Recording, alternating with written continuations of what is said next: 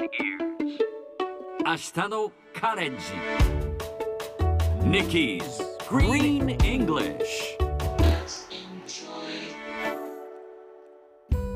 Hi everyone! ここからは地球環境に関する最新のトピックスからすぐに使える英語フレーズを学んでいく Nikki's Green English の時間です。それでは早速今日のトピックを Check it out! ニュージーランドのオークランドが2021年の世界で最も住みやすい都市に選ばれました。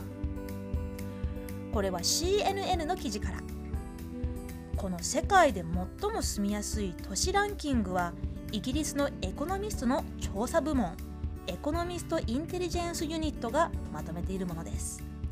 世界140の都市を対象に生活環境の安定度インフラ教育医療の利用しやすさなどを分析しています。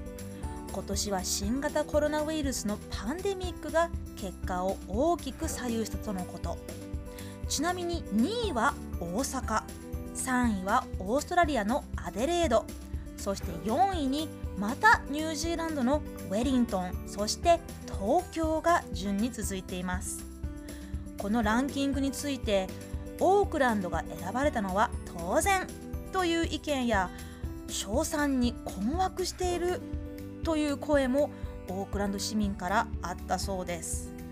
まあ、私2期もオークランドには10年以上住んでいましたけれど確かに嬉しい反面少し不思議な気持ちもあります。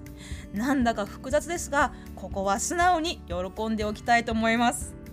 さて今日のこの話題を英語で言うとこんな感じ Auckland, New Zealand was named the most livable city in the world in 2021今日ピックアップするのは name name スペルは N-A-M-E ネームなんて簡単じゃない名前って意味でしょと思いましたか？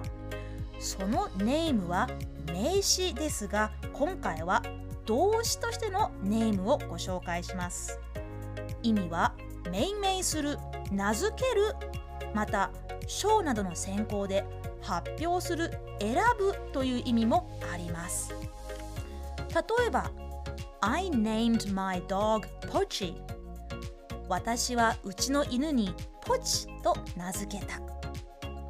えまたその生徒は大会で優勝者に選ばれましたという時は The student was named winner at the competition こんな感じで動詞としてのネーム覚えてみましょうそれでは repeat after Nikki name name easy peasy では過去形も repeat after Nikki.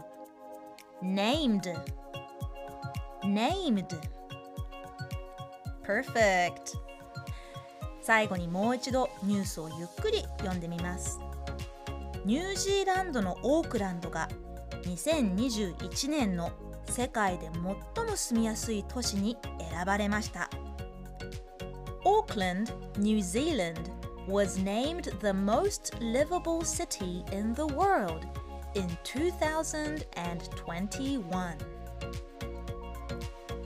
聞き取れましたか？今日の Nikki's Green English はここまでしっかり復習したい方は、ポッドキャストでアーカイブしていますので、通勤・通学、お仕事や家事の合間にまたチェックしてください。See you next time!